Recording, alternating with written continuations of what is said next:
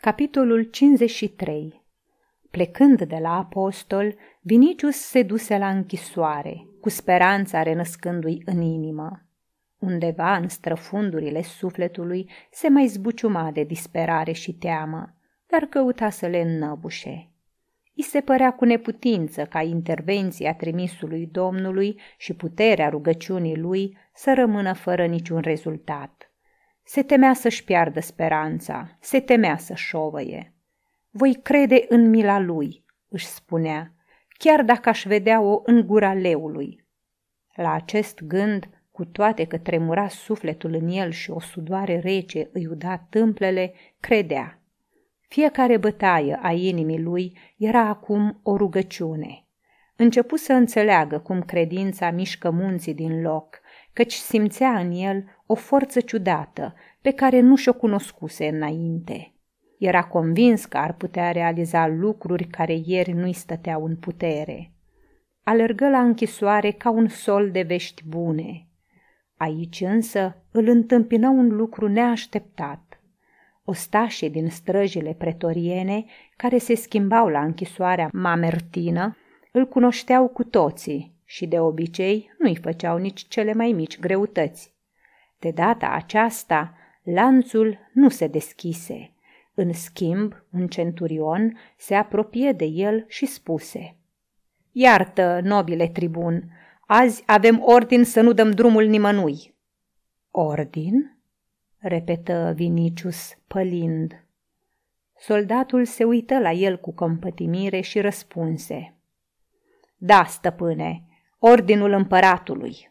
În închisoare sunt mulți bolnavi și poate că se tem ca vizitatorii să nu răspândească vreo molimă în oraș.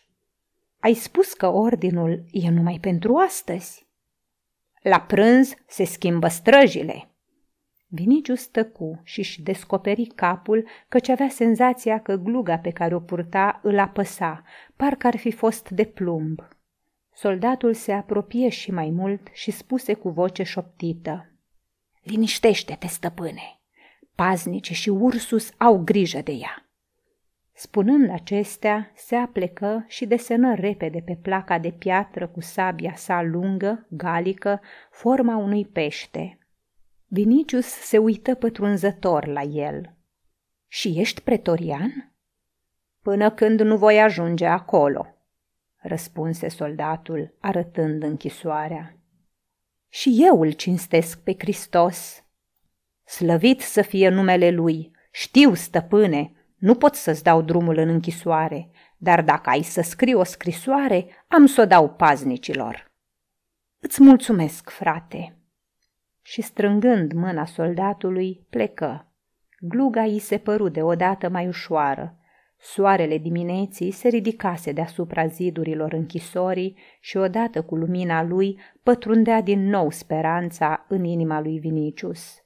Soldatul acesta creștin era pentru el un semn al puterii lui Hristos.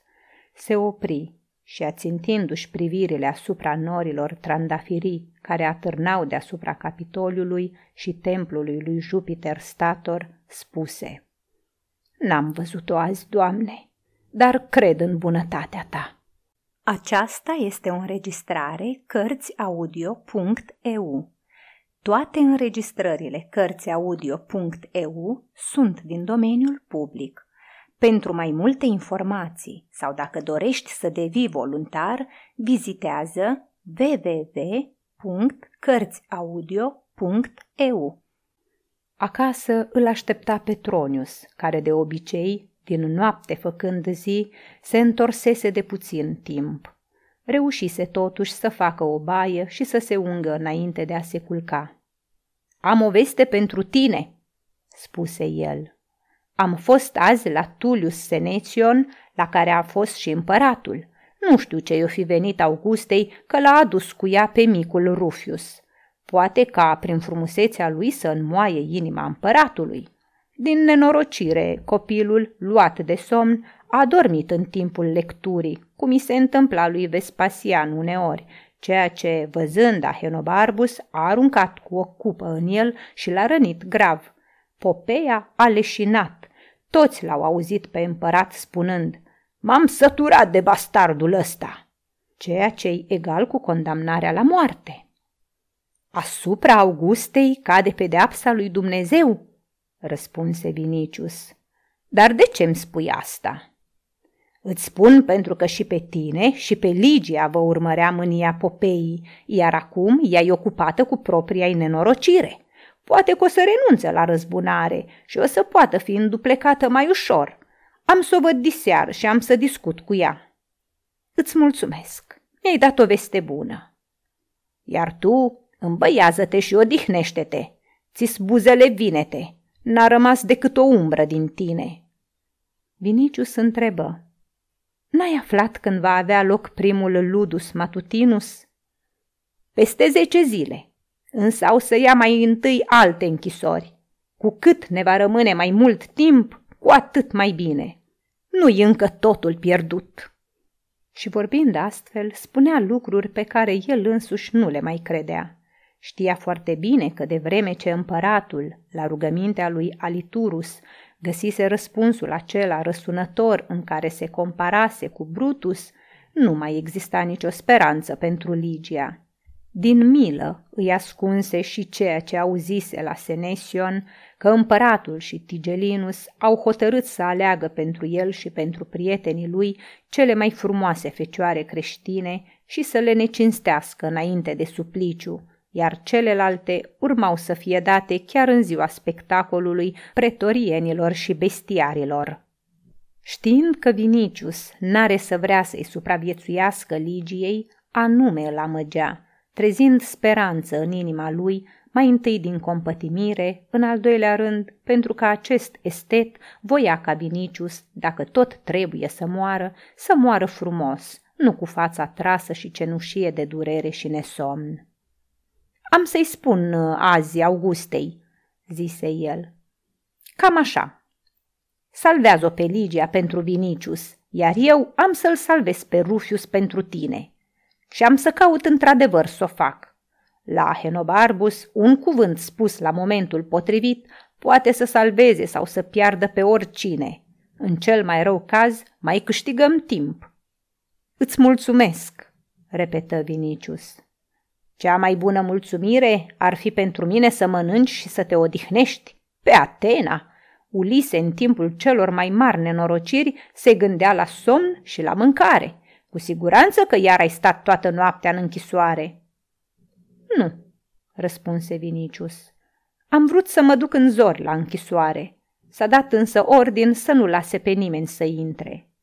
Află tu, Petronius, dacă ordinul numai pentru astăzi sau dacă-i până la jocuri. Am să aflu în noaptea asta și mâine dimineață am să-ți spun pe cât timp și de ce a fost dat ordinul. Acum, chiar dacă Elios ar trebui de supărare să coboare în ținuturile cimeriene, eu tot mă duc să mă culc, iar tu urmează-mi pilda. Se despărțiră, însă Vinicius se duse în bibliotecă să-i scrie Ligiei. Când termină, duse scrisoarea personal și o înmână centurionului creștin, care plecă imediat cu ea în închisoare. După câteva clipe, se întoarse cu salutări de la Ligia și cu promisiunea că încă astăzi are să-i aducă răspuns de la ea. Așteptând răspunsul, a adormit pe o piatră. Din somnul adânc îl treziră arșița soarelui și niște strigăte care răsunau chiar lângă locul unde stătea. Vinicius se frecă la ochi. Strada viermuia de oameni. Doi pedisecui, îmbrăcați în tunici galbene, dădeau mulțimea la o parte cu niște tresti lungi, strigând și făcând loc unei splendide lectici purtată de patru sclavi voinici egipteni. În lectică stătea un om îmbrăcat în veșminte albe, a cărui față nu se vedea bine, căci ținea aproape de ochi un sul de papirus și citea foarte atent. Loc pentru nobilul curtean!" strigau pe disequii. Strada era însă atât de înțesată că lectica trebui să se oprească pentru o clipă. Atunci curteanul lăsă nerăbdător sulul de papirus și scoase capul de după perdea, strigând – Alungați-mi pe netrebnicii ăștia, mai iute! Deodată, zărindu-l pe Vinicius, se retrase repede și ridică sulul de papirus în dreptul ochilor. Vinicius își trecu mâna peste ochi, crezând că încă mai visează. În lectică era Chilon. Între timp, pedisecui deschiseră drumul și egiptenii stăteau gata să pornească, când tânărul tribun, care într-o clipită desluși multe lucruri neînțelese pentru el până atunci, se apropie de lectică. Te salut, Chilon!" spuse el. Tinere!" răspunse grecul cu demnitate și mândrie, străduindu-se să dea o expresie de calm feței sale, deși dârdâia de frică. Salută-mă, dar nu mă reține, căci mă grăbesc la prietenul meu, nobilul Tigelinus. Vinicius însă, prinzându-se de marginea lecticii, se plecă spre el și privindu-l drept în ochi, spuse în șoaptă. Tu ai vândut-o pe Ligia. Colosa lui Memnon, strigă Chilon înspăimântat. În ochii lui Vinicius însă nu era amenințare. Spaima bătrânului grec trecu repede. Își aminti că se află sub ocrotirea lui Tigelinus și a împăratului însuși, adică a puternicilor, de care tremură toți și că are în preajmăi niște sclavi voinici, iar Vinicius stă înaintea lui dezarmat, cu fața obosită și gârbovit de durere. La acest gând, curajul îi reveni. A ținti asupra lui Vinicius ochii lui injectați de sânge și răspunse în șoaptă. Iar tu, când eu muream de foame, ai poruncit să mă biciuiască. Un moment tăcură amândoi. Pe urmă, Vinicius spuse încet. Te-am nedreptățit, Chilone. Grecul înălță capul și pocnind din degete, ceea ce la Roma era semn de dispreț, spuse cu voce tare, așa ca toți să poată auzi. Prietene, dacă ai vreo rugăminte la mine, vino la casa mea din Esquilin dimineața, când după baie îi primesc pe oaspeții și pe oamenii mei. Făcu un semn cu mâna. Egiptenii ridicară lectica, iar sclavii îmbrăcați în tunici galbene începură să strige, mișcând trei stile. Loc pentru lectica nobilului Chilon Chilonides! Loc! Loc!